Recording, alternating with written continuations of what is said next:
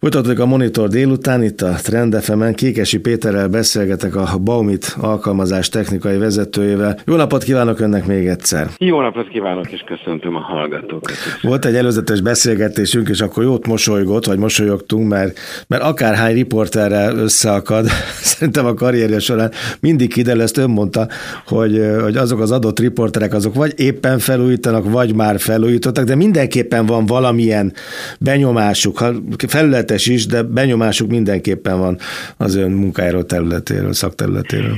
Igen, hát új építésben nem mindenkinek van része, de az, hogy mit jelent a felújítás, akár fürdőszoba, konyha, erkély, mit tudom én, homlokzat, ez biztos, hogy előbb-utóbb mindenki szembe találkozik vele, főleg mostanában, úgyhogy, úgyhogy ez egy eléggé közérdeklődésre számot tartó téma szerintem. Ráadásul ugye a divatok jönnek, mennek, változnak, mert én emlékszem, hogy amikor sajnos már túl régóta a szakmában, hogy amikor az első ilyen felújítás félébe kezdtem, vagy szigetelés félébe kezdtem, akkor én hallgattam a mesterekre, és rosszul tettem azóta öntől, meg kollégáitól tudom már, hogy rosszul tettem, meg a világból is tudom, mert hogy már új a divat, és nem három, meg öt centis, meg nyolc centi, hanem akár nem tudom, tizen, valamennyi is lehet egy, egy megfelelő szigetelés, amit a szakemberek ajánlanak? Hát most, hogyha olyan különösebb számítást nem végez az ember, akkor azt szoktuk mondani, hogy ez a 16-18 centi az, ami, ami körülbelül ilyen általános ökölszabályként ma a, a megfelelő. De egyébként nem, nem is annyira divatról van szó, hanem arról, hogy egyre szigorodnak az előírások, és hát aztán az energiahordozók, meg környezetvédelem, egyéb-egyéb témák, ugye ezek mind egyre sürgetőbbé, meg, meg egyre nagyobb kérdésé teszik ezt az egészet. Jó, hát az ember fázni sem szeret, és mondjuk én annak idején ezt el is rontottam, mert az én szigetelésem nem 16-18 centi volt, egy öreg házról van szó, tehát ott abszolút időszerű lehet a kérdés, és gondolom, hogy ezt talán sokan felvetik, meg van ilyen a praxisában, sok ilyen van a praxisban, hogy mi van akkor, ha van egy szigetelésem, van szigetelés, akár vakolat is van rajta, de azt mondom, hogy ez még kevés, valami több kéne, bármi miatt is. Igen, hát ugye ez az új, új generációs szigeteléseknek a kérdése, mert nagyon sok olyan épület van, amit mondjuk 20 évvel ezelőtt az akkori előírásoknak, vagy ha akarom, mondhatjuk azt, hogy divatnak, vagy általános központnak. Gyakorlatnak, igen. Ugye, igen leszigeteltek, és ma már az kevésnek tűnik. Hát nyilván mérlegelni kell, hogy milyen az állapota a mostaninak. A jó hír az az, hogy alapvetően semmi különösebb problémát nem okoz az, hogy egy újabb úgymond vastagítást rátegyünk. Amit mérlegelni érdemes az az, hogy érdemes-e egy mondjuk 20 évvel ezelőtt elkészült és már nem túl jó állapotú szerkezetet, vagy műszaki megoldás mondjuk újabb 20-25 évre konzerválni úgy, hogy eldugom, vagy szőnyeg alá hmm. söpröm, vagy, vagy nevezhetem akár így is. Ezt nyilván pontosan meg kell nézni, hogy érdemese, de már csak azért is nagyon sokszor csinálják ezt, mert azért az sem két fillér, hogy mondjuk egy ilyen meglévő szigetelést lebontani, és akkor ezzel mit kezdünk a hulladékkal.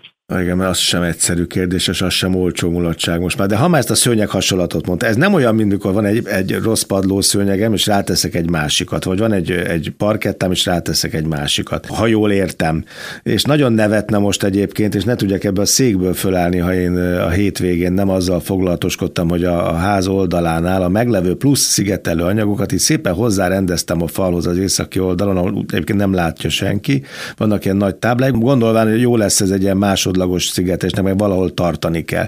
Hát nyilván ez egy elég kisipari vagy amatőr módszer, de honnan tudom én azt, hogy az én 20 éve szigetelt házam, az most éppen milyen szerkezetű? Arra érdemes rátenni egy következőt. Hát tapogathatom, nem, nem mozog, nem foltos, nincs rajta madárodú. Mikre kell figyelni? Mit néz a szakember? Hát erre egyébként úgynevezett szemrevételezés ilyenkor a leggyakoribb. Tehát, hogyha foltokba hullik a vakolat, hogyha ha véletlenül van olyan rész, ahol sérült és kilátszik a meglévő mondjuk polisztirol hab, és ugye azt látom, hogy sárgás színű, hogyha megkaparom, akkor porlik szét az mhm. egész. Ugye az már egy ilyen később rátett rendszernek az állékonyságát is veszélyeztetheti, de nem kell itt arra gondolni, hogy most akkor szakértők mm. kivonulnak valami. És röntgen vizsgálata. Így van, így van. Tehát alapvetően néha azt nem árt megcsinálni, hogy egy kisebb kockát kivág belőle az ember, és megnézi, hogy, hogy, hogy milyen állapotban van maga a szigetelőanyag.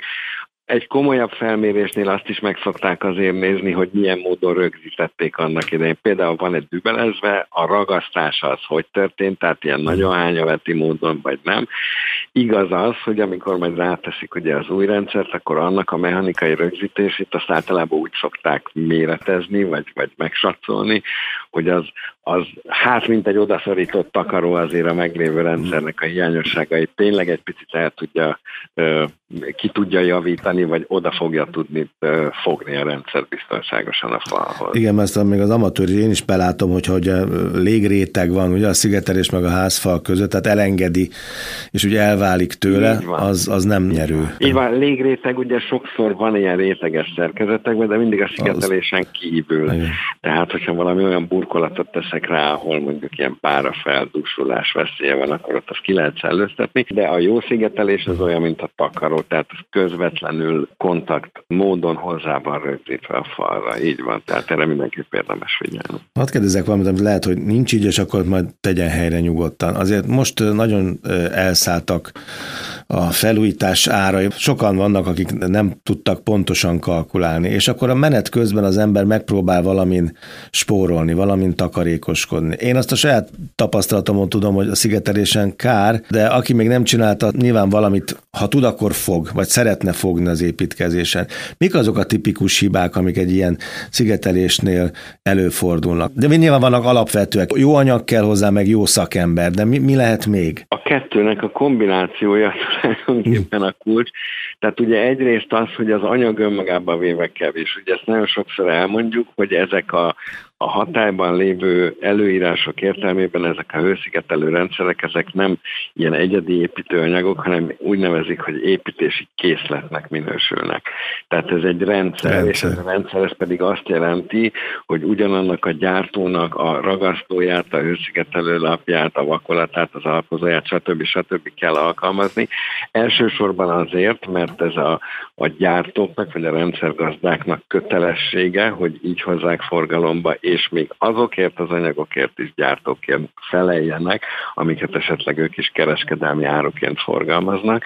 A másik pedig, hogy az összes minősítése ezeknek, tehát amikor egy, egy igazolás, egy, egy dokumentum azt mondja, hogy ez a rendszer ennyit tud, vagy így viselkedik, az mindig magára a rendszerre vonatkozik, nem pedig az anyagokra. Tehát, hogyha egy-egy anyagot azért, mert mondjuk olcsóbban meg tudom szerezni, kicserélem úgynevezett rendszeridegen elemre, akkor azért követek el nagyon felelőtlen súlyos hibát, mert hogyha ha nincsen semmi baj és nincs reklamáció, akkor semmi nem történik, de ha véletlenül hmm. valami probléma van, elkezd foltosodni, reped, leválik, kiderül, hogy nem szigetel annyira, mit tudom én, egy csomó minden probléma lehet vele, akkor a gyártók például csak akkor fognak szóba állni velem, hogyha valóban egy komplet rendszert vásároltam. És a másik pedig természetesen a kivitelezés, ugye azt kevesen tudják, hogy a leggyakoribb kivitelezési hibákkal, azokkal nem csak ilyen esztétikai jellegű, meg állékonysági problémákat lehet okozni, hanem azt is, hogy egyáltalán nem fogja azt a hőszigetelő hmm. teljesítményt produkálni a rendszer, mint amit várunk tőle ami nekem személyes tapasztalatom, sokan nem fejezik be, tehát a vakolatot már nem viszik fel a házukra. Nyilván ennek is lehet takarékosság vagy bármi más lehet, lehet, hogy valakinek így is jó, nem, mindenféle oka lehet a dolognak. A másik pedig az, amikor, amikor ezek a vakolatok hihetetlen hamar befoltosodnak, beszíneződnek. Azt nem tudom, hogy annak van-e a hőszigetelésre gyakorolt hatása, de hogy esztétikai van az egészen biztos. Azt már megtanultam, hogy, hogy déli melegben nyáron nem szabad ilyet fölvinni. Mégis sokan siet szeretnek, fölviszik ezeket a vakolatokat. Ez így van. Ugye az a baj ezzel, hogy, hogy a, a színezés, tehát a színező vakolás, ugye ez az utolsó munkafolyamat, és nagyon sok munka kezdődik ősszel. Egyrészt tavasszal még nem tudnak belekezdeni, mert mondjuk pályáznak, nem tudom én, tehát ennek van ugye egy átfutási ideje, akkor megvárják, míg elmúlik a nagy meleg, nehéz kivitelezőt talán, és akkor belecsúszunk az őszbe. És akkor fölmerül a kérdés, hogy megcsináljam-e még idén, vagy nem. Általában azt szoktuk mondani, hogy vakolatlanul egy ilyen rendszer egy telet azért ki kell, hogy bírjon, mm. tehát semmi komolyabb baja nem lesz. Hosszú éveken keresztül egy idő után azért általában lesz neki baja. És az egyik leggyakoribb kivitelezésében valóban ez, hogy az összes ilyen technológiával vizet használunk, tehát vizes anyagokat használunk, ott azért az időjárási körülményekre nagyon oda kell figyelni. Elsősorban ez az ősz azért veszélyes, mert a kötés az egészen drasztikusan le tud lassulni, tehát ez azt jelenti, hogy majd, hogy nem, hát most kicsit leegyszerűsítve fogalmazva, heteken keresztül friss tud maradni az anyag, szegény nem tud megkötni, nem tudja leadni a nedvesség tartalmát mondjuk egy novemberi párás időben, és nagyon sérülékeny. Aztán jön egy ö, nagyobb eső, elveri egy picit a homlokzatot, és aztán ki is foltosodott. Tehát azokra az előírásokra, amit időjárási körülményekkel kapcsolatban előírnak a gyártók, azokat azért illik nagyon pontosan betartani. Nézegettem a, a Balmitnak az egyik ilyen, ilyen gyakori kérdések, gyakori válaszok oldalát, és ott is fölmerült, hogy meg nyáron, amikor nagy a hőség, akkor az ember hajlamos így, így veretni a falat egyébként egy kicsit, hogy a benti hőmérséklet csökkenjen, még akkor is, hogyha ez csak egy ilyen elég naív, de, de mégis gyakorlatilag megvalósítható ötlet. Szóval az a karbantartás, értem, hogy figyeljük, értem, még a kockát is értettem, hogy, hogy ha elválik, ha foltos, ha le, leesik, ez, ezt mind észreveszi az ember. De mondjuk tisztítani érdemes ezeket a vakolatokat? Ezeket a hőszigetelő vakolatokat? Erről sokat beszélnek mostanában szakmában, hogy mondjuk a belső tereinkbe általában mondhatni azt, hogy mondjuk ilyen tisztasági festést, azt mondjuk belső térben tíz évenként szoktak csinálni, mondjuk átlagosan. A homlokzat esetében, ami viszont sokkal nagyobb igénybevételt kap, tehát aztán veré az eső, veré, hát még ha van néha, akkor hó, meg jég is, süti a nap, minden baja van, jóval nagyobb hőmérséklet különbségnek van kitéve, azzal meg úgy nem foglalkozunk. Pedig ezek a korszerű színező vakolatok, ezek már tisztíthatók. Nagyon sokféle technológia van, érdemes ez ott is szakemberhez fordulni és utána nézni, de csodákat lehet velük művelni. Tehát, hogy ezt minden további nélkül meg lehet. Érdemes egy homlokzatot néha ilyen szempontból is mondjuk 20 évente egyszer egy picit felújítani. Nem is annyira költséges dolgok ezek egyébként. Ugye valaki nem rendszer szerűen tekint ezekre az elemekre, amikor az imént beszélt, és ha valamelyik kimarad, akár a dübbelezés, akár nem olyan, amire fölrakom ezt szigetelőanyagot, vagy a vakolat évekig elmarad, akkor a garancia is gondolom, hogy elvész, vagy részben nem érvényesíthető a garanciális. Igen, ugye ez, ez egész pontosan úgy van, hogy a gyártónak a garanciája az az anyagokra, meg az anyagoknak az együtt dolgozására, meg az anyagoknak a teljesítményére vonatkozik, és van egy olyan fajta garancia, amit meg mondjuk a kivitelezőnek kell vállalnia, vagy a kivitelezőnek kell viselnie, az pedig arról szól, hogy az előírásoknak megfelelő beépítés esetén kell tudnia a rendszernek azt, amit tudja. Tehát, hogyha kiderül az, hogy valami kivitelezési hiba történt, akkor ezt a gyártók általában jelzik, hogy itt ez, ez nem az anyagokon múlt, hanem a kivitelezésen, és tessék a kivitelezőhez fordulni, ami ugye manapság tudjuk, hogy néha egy kicsit nehezebb, majd problémásabb tud lenni. És ha nem fordulunk a kivitelezőhöz, akkor saját magunkhoz fordulunk, és az utolsó kérdés, de szintén tapasztalat, de többet nem terhelem ezekkel az élményeimmel. Szerintem minden családi háznál, meg rendes ház, házi embernél, vagy házi úrnál található egy-egy vödör festék, ami megmaradt valahonnan.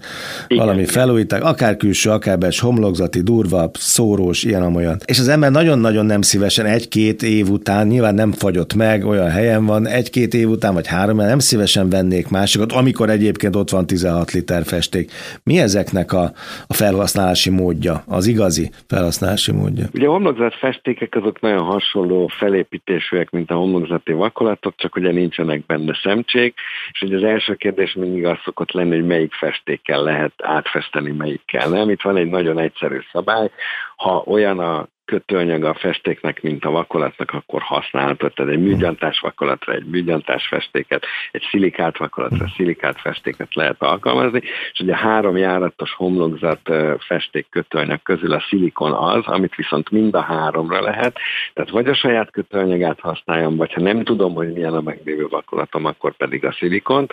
A lejárattal kapcsolatban ugye az van, hogy azt szoktuk mondani, hogy valóban nem, nem is cél az, hogy most ezeket a 16 liter ételeket feltétlenül kiöltse az ember.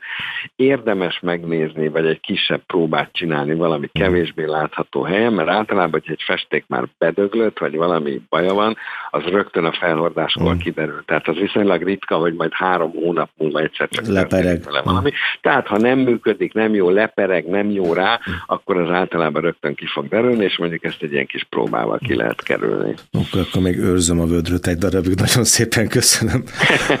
Kék Békesi Péterrel beszélgettem a Balmit alkalmazás technikai vezetővel. Köszönöm szépen a hasznos tanácsokat. Köszönöm szépen, további szép napot kívánok.